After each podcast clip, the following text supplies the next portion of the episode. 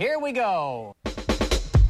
Neutron, proton, mass effect, lyrical oxidation. You're irrelevant, mass spectrograph. Your electron volt, atomic energy erupting as I get all open on betatrons, gamma rays, thermal cracking, cyclotron, any and every mic you're on. Transuranium, if y'all was uranium, molecule spontaneous combustion. Pow! Law of definite proportion, gain weight. I'm every element around. Welcome to Spark Science, where we explore stories of human curiosity.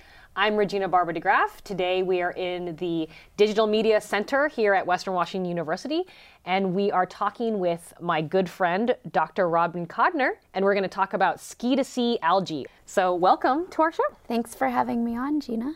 So, I wanted to, to bring you on mostly because I've been meaning to for a while now. Lena, our collaborator, has been on the show, but you do amazing work with like algae in the mountains and in the bay. So, can you give us a, like a really short description of like what you do and um, your position here at Western? I am an assistant professor in the biology department. What I do for my research is I'm interested in microbial communities and what diversity of organisms there are in those communities mm-hmm. and how they change over time.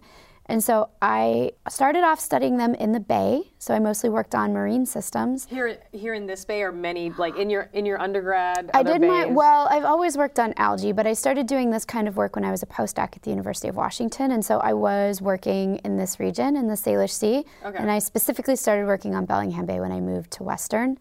And then through that project, I realized that I was actually also very interested in algae that live on snow because I spend so much time in the mountains, mm-hmm. and that there hadn't been very much work done on the algae communities that live on snow, especially using the modern DNA sequencing techniques that I use. Real, real, so there's not a lot of people like going up to Very little, and in fact, there's no publications at all on using these new DNA sequencing technologies for characterizing the communities in the North Cascades, or really Okay. the whole Cascades. So. or any other like mountainy, snowy. So people have just started to publish on this work, and there's like a paper from Russia, and there's a paper from like Svalbard, like up in the Arctic in Europe, and, there's a bunch of word. stuff.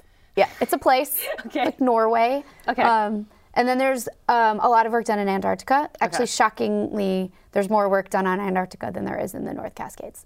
which is maybe easier to get to. A little easier, okay. right? As if you just drive up the road for an hour and a half and you can be there Right. from Bellingham. Right. You were just there. I'm in the mountains a lot. yeah. So very recently. I originally started doing this work in marine systems, but now I've been putting a lot of effort into studying them in the mountains. Yeah. So we're going to come back to that. We're going to come back to this idea of like this process, even from like the mountain to the bay. And but you, I just want to bring this up because I like to use the beginning of our show to kind of humanize scientists because we're very scary to people sometimes. Yeah. Um, I'm, but I'm especially scary to people. Are you? Very Why? scary. why's that? I'm so my stature is so intimidating. Right, right. So um, for our, for our listeners and our viewers, um, I'm like not that tall. I'm like four, five four, but like I hang out with you and our friend Lena, and you're both shorter than I am, so I feel like a giant. So um, so yes, we're very intimidating for the community. Um, but you, Lena, and you, Lena's another biologist here at Western. Um, check out our past show, um, Science of Smells you both were in a ski to sea team last year. Can you tell me just a little bit about this as we're humanizing you? Right. We were actually on the team together for a couple of years. Um, the team was called the Whatcom Women Scientists, and a couple of years ago, uh, there wasn't enough teams in the Whatcom Women's division to keep the division going, and so there was a big push by some leaders and leader athletes in the community to get a bunch of women's teams. And a friend of mine and I, another professor at Western, we went to the meeting and we decided to form a team. And then we pulled a couple more people into the team and we were trying to figure out a theme for our team. And we realized we were all scientists. Well, let- let's tell our listeners and our viewers about what ski to sea is. Just So Ski to Sea is this relay that goes from the Mount Baker ski area to Bellingham Bay. And so it's a big event that happens every year. And when I first moved to Bellingham, I, I didn't do it my first year, but then I felt really left out. And so I've done it every other year because I grew up here and I've never done it. yeah. so Rachel Severson and I decided to start this Whatcom Women's team. And we put all these other Whatcom Women Scientists team, and Right. we got all these other women scientists to join us. And what was really cool is we weren't all professors; we were scientists in all these different ways. And so we had a geologist who was like a working geologist. We had a fisheries biologist who does consulting work. You know, we had a couple of professors. We had a grad student. So we had a mix of different kinds of women scientists. What was your leg and like? wh- So it goes from the mountain and you're skiing, and then ha- what's right. the, so there's a the cross sequence? country ski Yeah. Mm-hmm. leg and then a downhill ski leg, then a road run that's Okay. in the mountains. So you like start running down the Mount Baker Highway. Right. For how that- long? Um, eight miles. And not then that bad. person hands off to a road biker who rides for maybe 40 miles. That's worse. And then they hand off to a, a pair of canoeists. They canoe on the Nooksack. Right. And they hand off to a mountain bike slash cross bike, and the cross bike hands off to a sea kayaker. Right. And the sea kayaker finishes the. Right. And um, and you won a won a medal, right? We sure did. Um, the year before, we missed getting on the podium by two seconds, and it was my fault. I got passed in the last two seconds of the last so what leg. was your leg? You didn't ask. Uh, you Oh, answer my leg. So I did the cross bike f- Okay. almost two of the three years that we did the team. Okay. The 2015, it didn't snow very much. There was no snow at the ski area, Right. so the legs got moved around a little bit, and there was a mountain bike leg that ended the race, and I'm a mountain biker, and so I did that leg. Okay. And that's when we lost by two seconds because I got passed at the very end. So you were like the next year you needed to get those extra two seconds. I did, and so I was doing the cross bike, and I was like determined to do well. This year, I was like, I'm gonna redeem myself from the year before. Right. And so I was, and I was in really pretty good biking shape. So I thought, all right, this is the year. And then in my race, I got a flat. Are you serious? I did, and that sucked. And I had to decide, like, do I stop and take the time to change the flat, like to change out the tube in my, in my I mean, do you have equipment for? I mean, are there people on the sides that No, help I you? got to do it yourself. And I, I mean, I know how to do that. And I Right. had an extra tube and like tire levers and things to change it. But I, it also takes a takes some minutes, and Right. like minutes matter in the race. And so Yeah. I rode on a flat tire for like ten minutes Wow. on rough terrain. That was my decision. I don't know if it was the right one. But you got on the podium. But we won. We, we still won third place anyway, Mm-hmm. despite my slowdowns.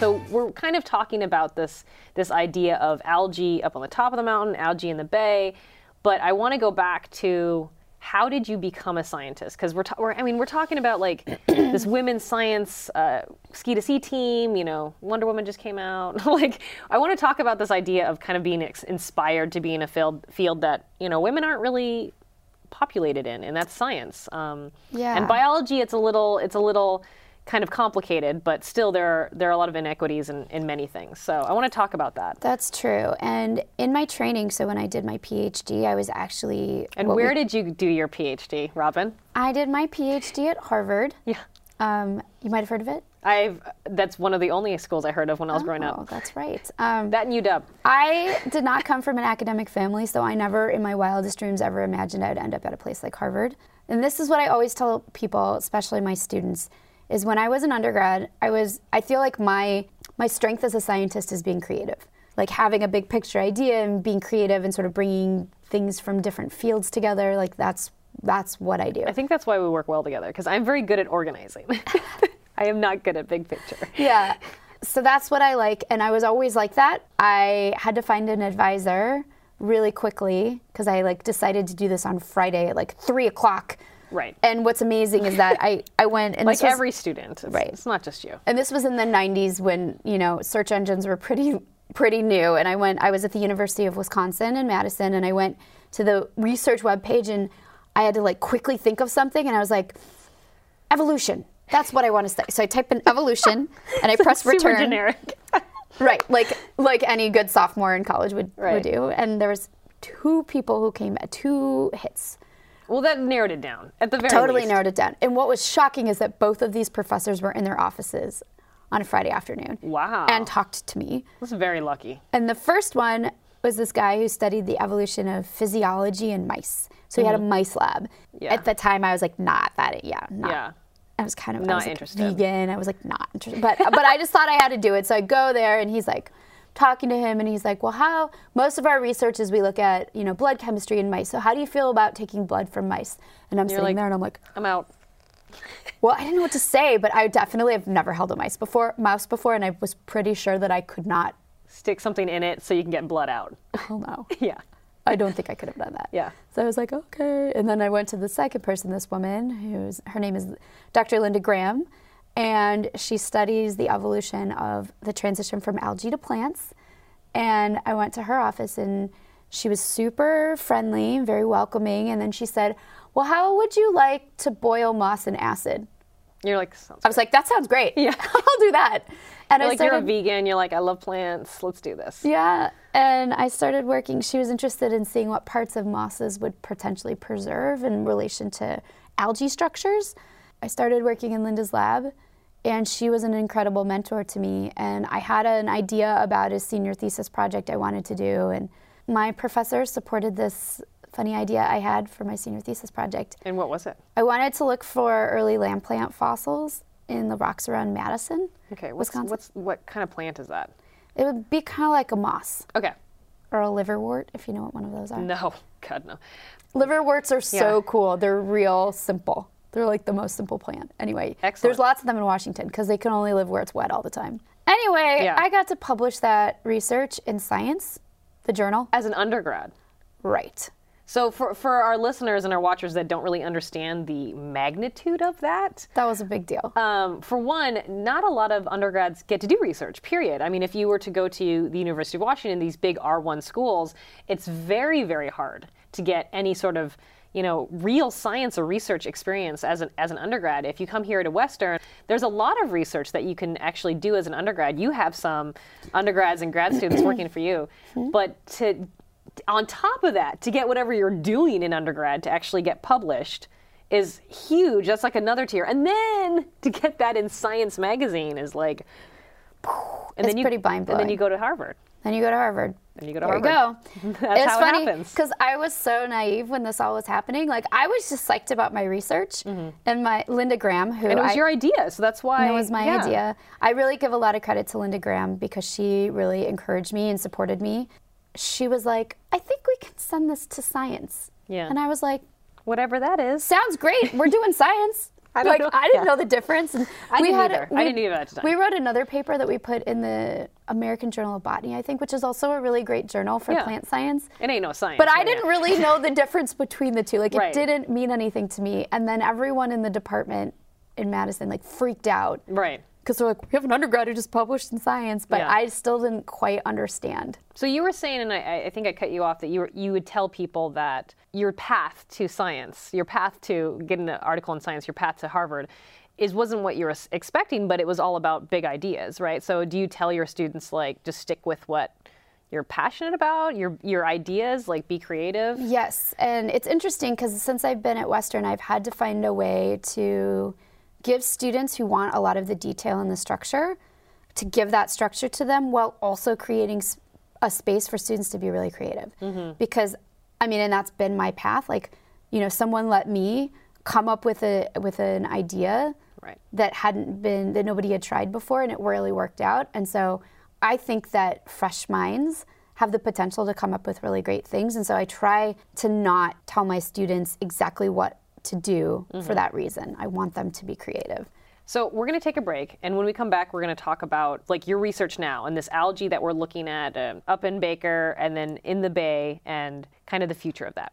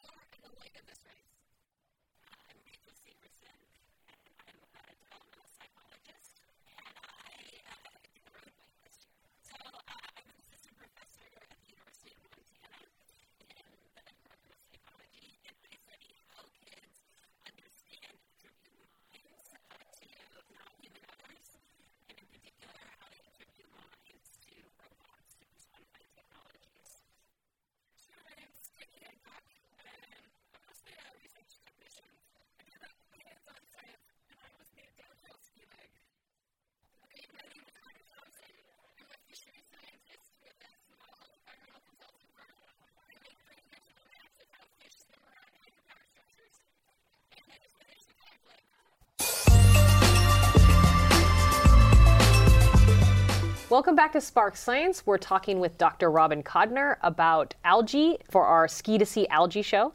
And we wanted to talk, um, we just talked about background and we've talked about the awesome Ski to Sea win that you had. It's amazing.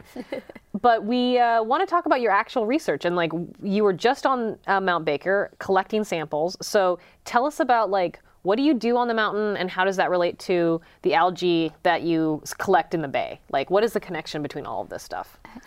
So the connection between all of this stuff is really the methods that I use. So I use these. It kind of falls into the field of environmental genomics. So Sounds intense. DNA sequencing technology improved dramatically about 10 years ago, and we're able to sequence tons of DNA really cheaply. And that allowed us to, people like me who are doing ecology with microbes, to kind of go to an environment, scoop up all the DNA that's there, sequence it, and then we have like millions of tiny pieces of DNA that we then put back together in the computer and we can say something about the community. Mm-hmm. And the reason we have to do that is we can't see our organisms. So if you wanted to describe what was going on in a forest, you would just go to the forest and you would look around and you would count the plants that you see and count the animals you see and it's Right. pretty easy. We're kind of doing the same thing but with stuff that we can't see. And so the way that we see it is with DNA. Okay. So that's the link between the two. And but the way that we collect the samples are really different. Okay. So on the mountain, we scoop up snow and we uh, collect it into DNA preservative. And the other thing that we do is we can image our cells in the field using a field microscope. I have this So awesome. cool little How- field microscope. How big is this field microscope? What does it look like? it fits in my hand and Okay. it has like a single. Um, Okay. And what's really cool is um, the company that makes these microscopes designed them to be um, distributed in developing nations so they could diagnose malaria in the field. So you can see the malaria parasite in the blood if you have a nice microscope. Wow. And this So- is just a handheld like device. Yeah, and so it's really cool that that's why it was developed, but they're pretty inexpensive. And yeah, so how much I was about to say how much do these things cost? About five hundred dollars. It's expensive, but it's not For like lab equipment, it's But for not lab ex- equipment, it's and for microscopes, that's really cheap. Okay. And so um, you take a sample and you just put it on the microscope, and it it's all uh, newfangled technology. So there's a attachment for an, a smartphone Oh wow. so that you can then image what in the field what you're seeing which for it's really great because it's one thing to like describe what you saw and try to draw a picture of it but it's much Right. better to just be able to take a photo and i realized uh, a couple weeks ago that then i could also take videos so we some of Wow. the algae that live in snow it had been hypothesized go through this life cycle change where they can actually swim through the snow and no one had actually What? observed that directly in the field there's been some observations but Yeah. i actually took a video of swimming algae in the snow Well, that, that's so awesome. So, like, I was going to actually ask this is an aside, we'll come back to your research, but you just made a really good point that I hadn't thought of until just now, and, and how the, the history of biology and, and being a biologist and, and field work and kind of categorization of species, there's been a lot of drawing. So, like, art and, and biology has had this huge relationship throughout the hundreds and hundreds of years, like Darwin drawing and all that kind of stuff, um, um, animal species now that we have phones, like, is that still taught? Do you know what I mean? Like, is that still taught in biology? No. Yeah. That is actually an amazing question, Thank and it you. is not taught. and I just came back from an algae conference, and there was a woman there who received an award for art and science. Mm-hmm. It is so cool. It's called An Ocean Garden: The Secret Life of Algae, Mm. and her name is Josie. Can't remember her last name right now. And it, were these like uh, hand drawn images, No, or she was does this like this scanning. So she Okay. takes these seaweeds, and so algae are lots of things. Algae are super diverse. So seaweeds are really similar to the things that I study, but I study the microscopic relatives. So Okay. all of the things that I work on are actually microscopic, but this book's about seaweeds. But anyway, she did this like she's done a lot of work to compare her scans and her photographs with these old drawings from the 1800s? Oh wow. where scientists were originally describing these species and they did these elaborate drawings that are Right. beautiful. So they're definitely art. Right. So yeah, there's a lot of that in, And that's in the amazing history of algae. she's double checking like what they were actually looking at. Exactly. What if, what if they labeled it not correctly. I mean, they don't know, right? They didn't have a big, Well- big enough sample, right? Exactly. And Yeah. now that we use DNA, we realize that a lot of those IDs, that a lot of those species descriptions we made based on looking at the algae aren't actually correct because the Mm-hmm. Right. algae can change their shape really easily. So they can look really different and be the same species. Yeah. There's also a really incredible story about an artist who works on an algae that I study that's related to Western. Yeah, tell me the story because Okay. this is it's a, kind of an aside from my research, that's but it's okay. We'll- something. We'll, come back to your research. So this is the reason that I actually came to Washington in the first place when I was at Harvard in grad school. So there's a, a sort of unique group of marine algae, microscopic, that paleontologists think is the oldest evidence for eukaryotic life, the oldest evidence for complex life. But no one had actually really studied it. Very few biologists have ever studied it. And these things look like marbles. They're just little spheres without any structure. so my whole dissertation was about trying to like really investigate that further using chemical methods and all kinds of things. But I mm-hmm. really needed to collect the modern algae. But they don't grow in culture, so you can't just like order them up from a culture collection and work on them in the lab. You had to collect them in the field. And I called up everybody in the world who had some record of it being in the waters near them, and no one could tell me where to collect it except for this one guy who had seen it in Friday Harbor What? in the 80s. In the 80s. I'm not kidding. Okay. So, um, So- I told my PhD advisor I have to go to Friday Harbor, Washington. And he's like, okay. Long story short, I find it in Friday Harbor. And I was trying to describe the species. And I did stuff like characterize the chemistry of it and the cell wall. But I needed to just say what species I was working on. And I realized it was a different species than the ones described. So it was a new species. Yeah. And I'm not like the kind of scientist that typically describes new species. So I was like, ah, why hasn't anyone described this before? It was Yeah. kind of a pain for me. And I Yeah, was but you gotta like name it. Is it like the Kodner balls? well, I did get to name it, and what's Spheres, so cool sorry. about it um, is I was asking around, hasn't anybody worked on this before? Yeah. And I kept people kept saying, oh, there was this guy named Maurice Doobie who was a professor at Western Mm-hmm. in the 70s and the 80s who worked on it. Wow. But he never published anything because back in those days, Western was more of a teaching college, and Right. people, professors weren't necessarily publishing. Right. And Is he still around? he died tragically in a bicycle accident on his way home from campus one day in 1989. Mm-hmm. So there's sort of this tragic history. Yeah. And all of his stuff seemed to disappear. And I was a grad student in like 2005 or 6. I called the biology department at Western. Yeah. Where's his stuff? Where's his stuff? Do you have any? And, and everybody at Western was like, no, no, no idea, nothing. So I was really sad, and Yeah. I was like, wondering what would Maurice Doobie say about this algae? I need to describe the species. Yeah. And I gave a talk at a conference, and someone came up to me after my talk, and she said, I recognize this algae is the one my friend Maury worked on. And I was like, whoa, Maurice Doobie, you knew him. It was like my first link finally to this guy. Right. The Doobie Spheres. Mm-hmm. Yeah. She was like, he was my friend, and I have all of his stuff. What? And then she ma- she's like, I want to give it to you. So she mailed me these two big cardboard boxes that had all of his research materials Hmm. that had originally come from Western. And so then I received these back in Cambridge, and I took the, and they were like these time capsules. They were amazing. And this is where the art part comes in. Yeah. Maurice Doobie was an artist, and he, in order to describe these things as a new species, besides the DNA, they have these little like intricate scales that are like nanometer size. They're super small. Weird. That surround one of the life stages. These like marbly things. So they're like marble spheres. They look like baby dragon eggs. Well, they actually produce baby dragon eggs that swim. Let's think about it that way because there's like algae usually have different parts of their life cycle, and this Oh, is like a little swimming part, and it's covered with scales. It's really hard to do that kind of microscopy. I tried and I failed. Like you have to be an expert, and Yeah. he really was an expert and an artist in that, and he had drawn all of these beautiful pictures. And I found out later that he taught a biological illustration course at the biology department at Western. Anyway, that's a really Yeah. cool story, and that kind of connected me to Western way before I had any idea I would be a professor here.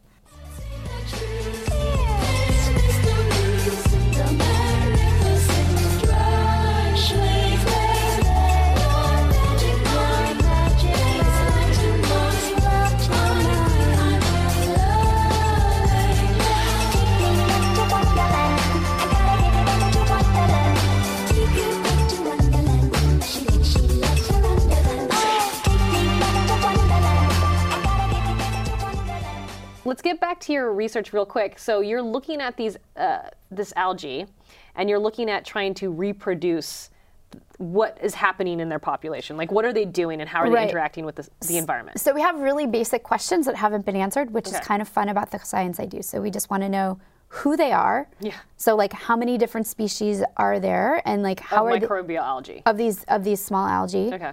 And then how are they distributed? So they tend to grow in these little patches and so we're interested in we don't know anything about how they disperse. We don't know how they get to where they are. And so by looking at the population structure in each of the blooming patches, we can start to learn about that. And are I mean these sorry to cut you off, but are these microbial mats that you're talking about? Because we had somebody on the show a while ago talking about volcanic vents and microbial mats. Is that similar or not at all? They're similar. Basically, the idea is that microbial communities, like we we tend to think like, okay, here's a plant. It's like one thing, but in a microbial community, there's lots of different things. And like in a hydrothermal vent, they like all the biomass kind of squashes together and makes a mat. Mm-hmm. Okay. In my system, they kind of grow in a patch. Okay. So it's not a match. It's not as like dense as a mat. It's not as dense as a mat. Okay.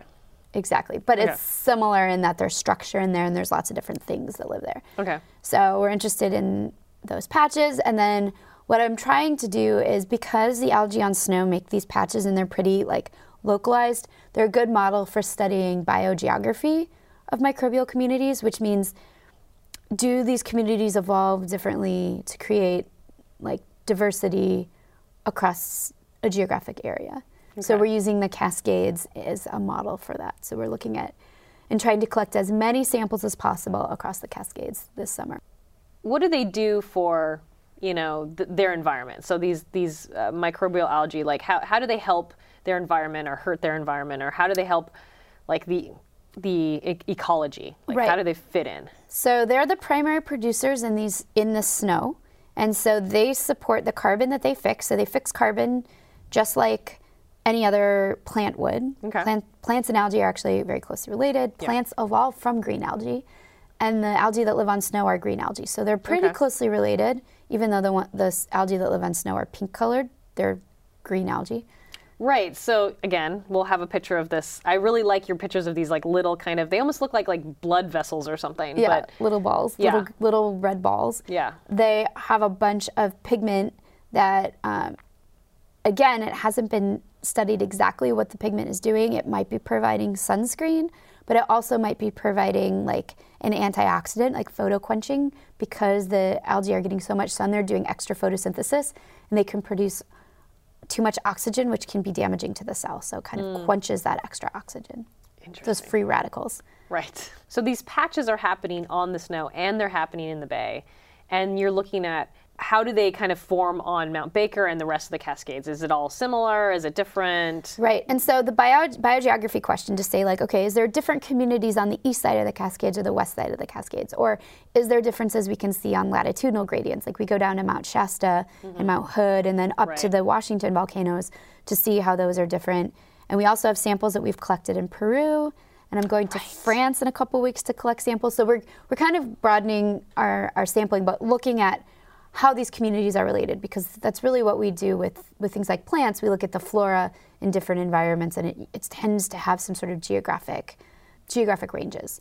What kind of questions will that answer once you actually get a larger sample? Like what what what do you want to kind of find out once you've actually gotten a great sample of everything? Want- other than if they're similar or different. Like we want to understand how complex communities of algae form, how diverse they are, because Right. the diversity of a community helps us understand sort of something about how stable it is, something about how it functions. Okay. Um, so that's kind of a ecological evolutionary type question: is how do these communities form and how do they evolve? Right. But then you also asked like, what are they doing in the environment? Yeah. We believe that snow algae. Um, there's been some studies that show that they change the albedo on the snow, and so when they bloom, they help the snow melt faster because they absorb heat. It seems like we have some anecdotal evidence from Peru that they're just starting to get algae blooms on snow, which might be related to climate change. So mm-hmm. as our environment changes and warms, we might have conditions that are better for algae to grow high up on glaciers, which will be a problem because glaciers are already melting. Right. And this will increase the rate of melting if algae are growing faster. So that's like our it. secondary goal is to understand how they get around and what conditions are best are most favorable for their growth. Right. Now, with my studies in the ocean, we have similar questions about community diversity, but the, as you probably know, the currents move around, especially in in an inland water system like where we are in Bellingham Mm-hmm. in Bellingham Bay. It's so dynamic that you can't actually like go to one place and sample the algae and then go back to that same place And sample the same algae. because it's the water's moving around. So we do similar things, but it's much harder to draw the same kind of conclusions. So mm-hmm. there, we're just sort of we still want to understand how changing environment changes the algae community structure, but because of the environment so dynamic, we have some constraints on the kind of conclusions we can make. There is some citizen science that you do, right? Right. So Okay. we want to. It takes a long time to climb a mountain. Yeah. So we went to Mount. My lab group went to Mount Baker this weekend, but we were basically on one side of the mountain. We only had the ability to sample like one particular area. What we want to do is we want to sample as many places as possible because we want to know how many places snow algae are blooming and when they're blooming, and then once you know, we want to know that that's happening, and then we also want to know who's in that bloom, how diverse is it, and if it's related at all to some of the other things that we've sampled. So to do that, we've created these citizen science collection kits, and we've been we're kind of calling it climber science or hiker science because we are recruiting people that are getting out into the mountains to take our little sample tubes with us and scoop pink snow into them and then mail them back to us, and that's going to expand the number of places that we can sample this this summer. Yeah, and hopefully going yeah. into into subsequent years because we in order to like to ask these questions about how climate change might be affecting these communities we have to watch them change over time Right. so if i can if me and my lab group can only be in a few places at once or we can only sample so many places in a summer Right. if we get all of these other groups to help us sample mm-hmm. then we're going to be able to get way more samples and get closer to accomplishing our goals Yeah. For, so for our listeners and viewers that may not know this term, this idea of citizen science of basically anyone, anyone can go out and you know take your kit and go to the mountain, collect that that um, snow and send it to you. But there's other things like there's online. There's I think Zooniverse, which is the astronomy citizen science website where you can go and you can help astronomers cat uh, you know categorize galaxies and all that kind of stuff and look at images. So I mean, there's so many things that people can do. You don't necessarily have to have, you know, um, PhDs or any sort of science degree Not or go at to all. Harvard. No, not at all. This is great, and I also like it, it. It's appropriate for anybody. So like folks that are just going on little hikes with their kids, and it's early season, and you see snow, and you see pink snow patches, and everyone's like, "Why is the snow pink?" Like Right. that's a great chance to take a sample. And we're also recruiting like guide services and, and groups like the mountaineers that are going out and like climbing big mountains to go get samples and higher up on the mountains that are hard to get to. Okay, that's awesome. Yeah, So it is they- really awesome. Could people just go to your website, you know, the Kodner Lab, and yeah, like we have a you? citizen science tab and it says everything about what we're doing and how to get a kit and we've been putting um, calls out for citizen scientists through different social media outlets and posting on like web boards for backcountry skiers and folks have been super responsive i'm really excited so i'm sending out kits tomorrow to the first round of Really? people. I'm, i have about 30 kits i'm sending out and a lot of people who are already like getting out into the mountains.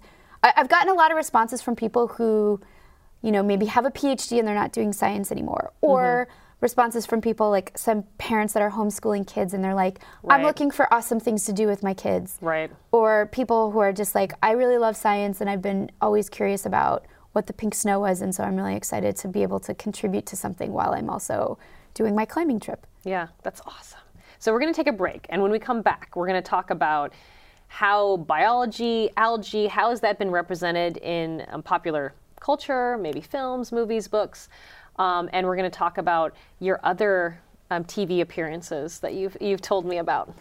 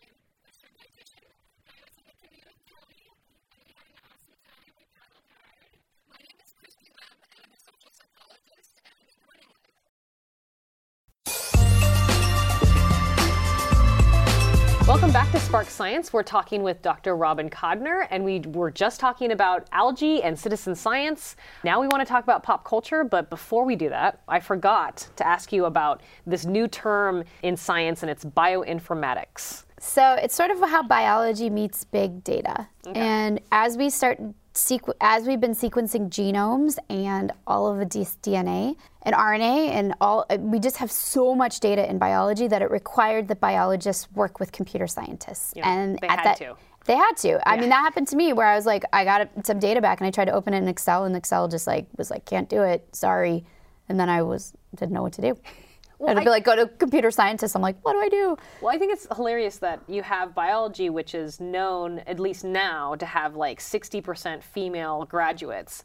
And then you have CS, which is now known to have like 10% female graduates. Right. Um, and it's getting better. Um, the, the 10% is getting higher. But still, you have these two fields in science that are having real issues with with um, inclusion um, at least cs and like uh, biology it's very very different but you have them working together and I, I think it's awesome, and I, I think it's Yeah. uh, so many more interdisciplinary things are happening now. Yeah, it's true, and mm, the majority of bioinformaticians are male because it is so because it is they're often coming that- from computer that science. Venn diagram. And I've been on grant proposals where I've been described as a female bioinformatician, like that's a thing, like that I am providing some diversity Right. to the proposal, which is interesting.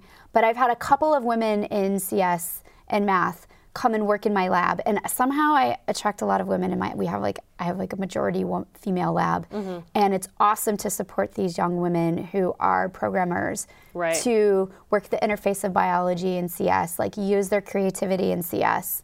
So you're you're working with bioinformatics. You're working with this big data. Is there anything that like you found challenging going from like you said you were struggling with Excel and then suddenly you're like I'm going to work with CS now. So like what was that transition like? That's a really hard transition, and I learned that I love computers. Wow. And I don't. I like baby program. Like I, the heavy hit, the heavy programming is done by my graduate students and by collaborators. Awesome. That's Um, what, you know, and that's I've- what collaboration is for. Right. I work a lot with the computer scientists. Yeah. I can get by with my programming skills to get a lot of the things done that I need done. I wish I programmed better than I do. And so I often encourage all of my undergrads that are interested in the kind of science that we do in my lab to take programming classes and learn how to program because it just opens up a world of what you can do with your data.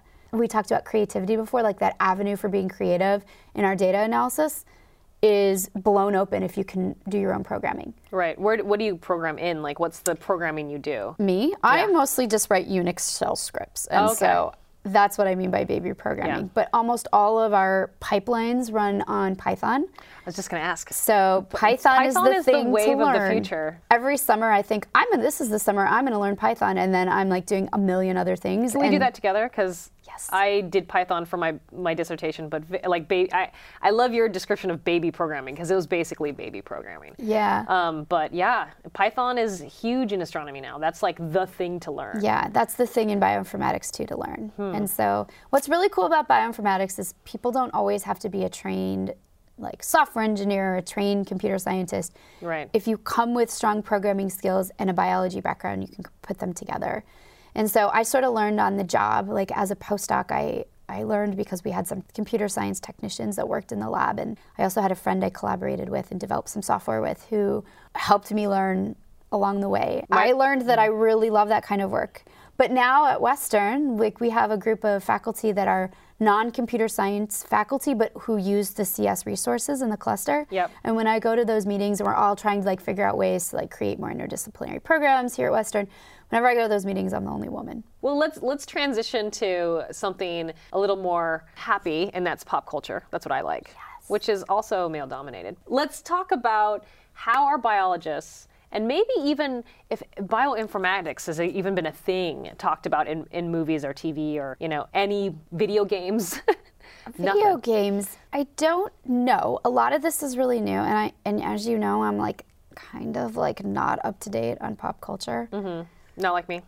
Not as not as good. Like I miss like a decade at least of movies. Um, Well, there's Pandemic, right? That's a board game, and it is a video game as well. And it's a it's a game in which there's an illness or a virus, and then it spreads a- across the you Yeah. know, the world, and you need to stop it. yeah, and like Yeah. all of that, and I don't know how much they have bioinformaticians featured, but like all of that research relies heavily on bioinformaticians to see like which strains are similar to each other and like predicting how they're going to spread. So any zombie movie, yes.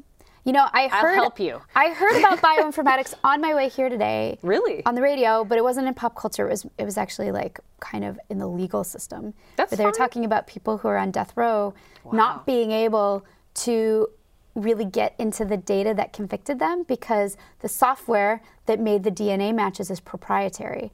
And the companies that make the Oh, software that's say awful. that's our IP and we can't share that. But then of course like legal advocates for people who are convicted are like on death row. that is Yeah. not cool. We need to have access to the data, and Yeah. it's not fair for that to be proprietary. There's a lot of discussion going on right now about that. I mean, and that's bioinformatics right there.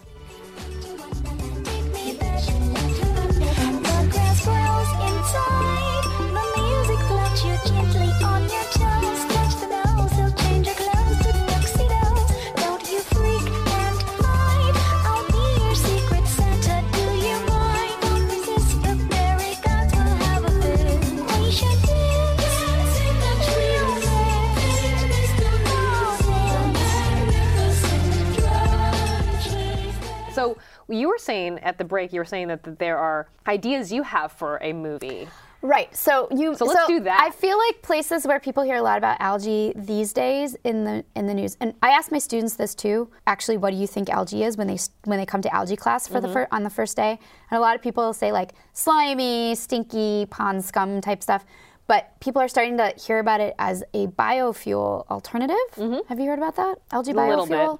It got real popular in the last decade to Okay. try to grow algae to make biofuel because you can grow it in anything. Like you can grow it in wastewater. And it's very fast growing. And it fast grows fast and has lots of lipid, and so it, it might be better than like using land we could farm food on that, Right. to, to make biofuel. I- So I worked on that a little bit in my past, and I sat on some grant proposal panels to evaluate what other scientists want to do. And the engineers, especially, because they're not biologists, they want to genetically engineer algae to grow really fast and then mm, export the, al- the oil out of their cells. So it's really easy to harvest the oil and make biofuel, which sounds great unless you're an ecologist and you know that those algae, if you're growing them like in a pond or in a tank, gonna they're gonna get out. Yeah. And they're gonna take over and they're gonna be like an oil spill everywhere. And the engineers always say, oh, no, no, no. We're gonna genetically engineer them so there's like some kill gene. So if they get That out of their very tank. sci-fi. Right. So if they get out of their tank, they're gonna just die. We're just going to push a button and they're all just going to stop. And I was like, that's not going to work. Yeah. Have you guys heard of evolution? Yeah. Like, that's why I study, right? That algae communities evolve. They evolve really quickly. So even if you put a gene in there that's going to make it die if it Yeah. gets out of its tank, it's not going to stay there very long. Like, the, Yeah. there'll be some of the algae that will Someone's going to get on kick their, that gene out, and then they're going to. and then their boot, they're going to walk off to another pond. And that algae is going to get rid of that kill gene, and then they're going to take over the water supply, and then we're not going to have any. So that's my idea for a Billy bad. I'm like, when, It's when, like very Jurassic Park. yes. So when people talk about that, I'm like, that is a really that is the recipe for a really bad sci-fi movie. Going should- take it, and they better give it. you credit. So I get, I guess we have been telling everyone that we work together, and we just don't say what we do. so yeah, Robin and I, uh, we and and Lena, who we've talked about a couple times, who again, previous show, Science of Smells, check it out. We work on an equity and inclusion workshop, specifically focused for STEM faculty, because sometimes people in STEM don't talk about feelings or um, you know how to how to talk to other people. So yeah, we're teaching people how to communicate and how to be open-minded and how to Yeah. understand their own identities and other people's identities and and the problems we have in science. right. And to tie it back to some of my personal goals about like really being open-minded and creative in science, I feel like creating a culture in science that's really like more open to creative thinking and like letting different types of ideas mingle together to be creative Right. is something that helps our science and may, helps us make like new discoveries, but also helps everyone feel comfortable being a scientist. And that brings us back to your, your show idea, your movie idea, right? Because if you have just a group of people who are engineers who may all come kind of from the same background and all had the same upbringing, and had the same training as engineers, and they're all like, this algae is going to be great, everything's awesome, until you have somebody who's slightly different who comes in that's like, this could kill the world. At the break, you were talking about how you were interviewed by the Discovery Channel. and I and you like had to find somebody's house and like watch it on cable. I, I want to hear this story. Okay, so I had done a citizen science event at the North Cascades National Park that had to do with fi- uh, characterizing biodiversity on snow. And I met a geologist there who uh, studies all the glaciers in the park. And he had been contacted by the Discovery Channel to do a show on life on icy worlds, like Enceladus Mm-hmm. And Europa. Europa. Yeah. And he was like, "Oh, you should contact Robin Kodner. She's this biologist, and she's actually looking at the biology." So that's how they got in touch with me, and I filmed for two days with a film crew that was doing a show on these icy worlds. Okay. And we went up uh, near Artist Point, so we couldn't go very far into the mountains because they had a lot of heavy camera equipment. Right. And it turns out that you cannot do any filming for anything commercial in wilderness areas. So we, the area near Artist Point is not in a technically in a wilderness area. Wow. So they filmed me collecting snow algae samples and talking to them about about snow algae communities. Wow. And then what happened after they filmed you? Oh, so I needed that because they didn't put it on the web. They were supposed for me to see this clip. I had to go to a friend's house that had cable. Yeah. And And like go the exact time they were Exactly, playing. and I knew when it was going to be on, and so we all went, and like her family and I, we like made popcorn, and we Yeah. and we watched it, and it was like a three minute segment or something. It was it was pretty good. and- Three minutes is very long for TV. yeah. But the only thing at the end, they had like snapped, they had like rolled the camera after they told me that they weren't rolling, and so they caught me doing something kind of silly, and I was well, I just like held up a tube of algae, and I was like, I love algae.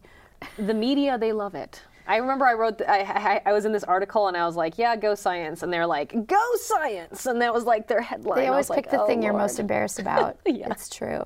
So, but you were talking about Enceladus, and I, I want to just take a couple of seconds to, or mi- uh, maybe a minute to talk about Enceladus, and like why why was that so interesting, and why did they go to you for like algae and you know an icy moon somewhere? Right. Well, so when we're thinking about finding life somewhere else on in the universe and somewhere else in our solar system, the best way for us to think about that as humans is to compare to what we know about life on Earth. And so NASA's does uh, NASA exobiology and astrobiology programs support a lot of research that looks at organisms that live in extreme environments on Earth and try to understand how that could relate to how that life could possibly survive or evolve in a place like Europa. So Europa has a frozen ocean, and we know that you know life likes water, and we look at what we can learn about the physiology of the organisms that live in those types of environments on Earth, and so that's Right. the connection. And Enceladus had this like plume that one of our um, actually um, spacecrafts or missions Cassini went through, so they maybe could have collected some information more than we had before. And so, is there anything I didn't ask you that you wanted to share with our listeners and our viewers about kind of your work and and how they can kind of embrace science and not be afraid of it? I would say that science just is all around us, and just being curious about the world sort of leads you into to being a scientist. I just think it's amazing that you have this connection with astrobiology and you have this connection with bioinformatics and you're kind of doing all this work that is very intersectional and you know interdisciplinary and you've, you're just doing so much and I, I just want to thank you for coming here and telling us about it and teaching me all about biology which is something i know nothing about Thank you. It was really fun.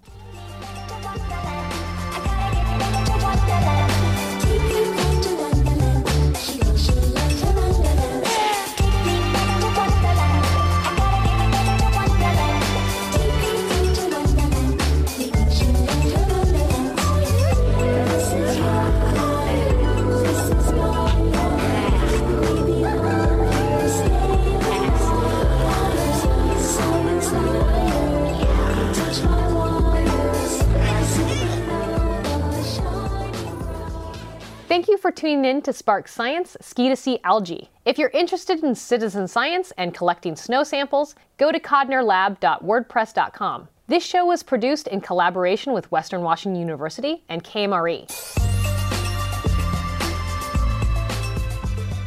Today's episode was recorded at the Digital Media Center at Western Washington University in Bellingham, Washington. We air weekly on 102.3 FM in Bellingham or KMRE.org streaming on Sundays at 5 p.m., Thursdays at noon, and Saturdays at 3 p.m. Our producer is Regina Barber DeGraaff. Production was also done by Darian Brown, Suzanne Blaze, and the DMC crew. Our theme music is Chemical Calisthenics by Blackalicious and Wonderland by Janelle Monáe. Lead, gold, tin, iron, platinum, zinc. When I rap, you think iodine, nitrate, activate. Like uranium, the only difference is I transmit sound. Balance with some balance, then you add a little talent in. Careful, careful with those ingredients. They can explode and blow up if you drop them and they hit the ground. Thank you for watching.